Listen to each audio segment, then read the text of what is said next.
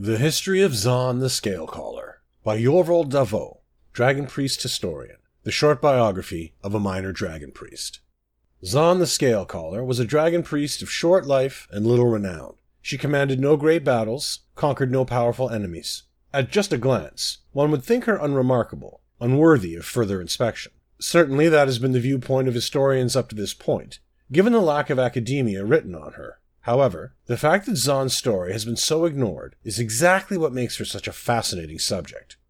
Zaan was uncommonly young when chosen by her dragon lord, the mighty Dova Thurvokun. It is said that her connection to Thurvokun was particularly strong. As we know, there is much speculation on the connection between a dragon and their chosen priest, whether it be spiritual, magical, or perhaps merely political. Whatever the case, Zaan grew a rapid and robust attachment, which her followers took as a sign of great fortune, for a decade or so, all was well. The turmoil began when Thurvokun left his temple, for reasons unknown to all but perhaps Zaan herself.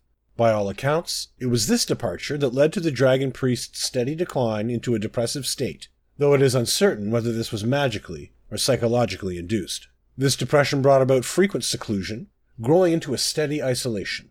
Her followers slowly grew discontent, and as time went by, many became mistrustful. They believed that Thurvokun had abandoned them, and saw this with the same despair that we today would see the loss of the divines. They began to accuse Scalecaller of driving him away with her weakness. When confronted with these accusations, it is said that Scalecaller made no protest. Her followers took this as admittance and killed her in their anger.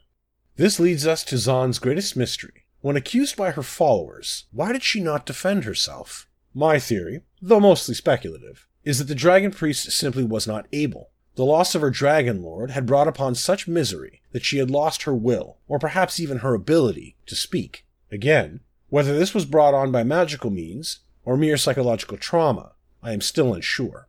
I believe through studying this historical occurrence, we may gain further insight into the link between dragon priests and their dragon lords. We must look past the rudimentary political aspects of such a relationship to see what lies beyond. What precisely was this spiritual connection, so highly revered? With Scalecaller's help, we can begin to answer that question.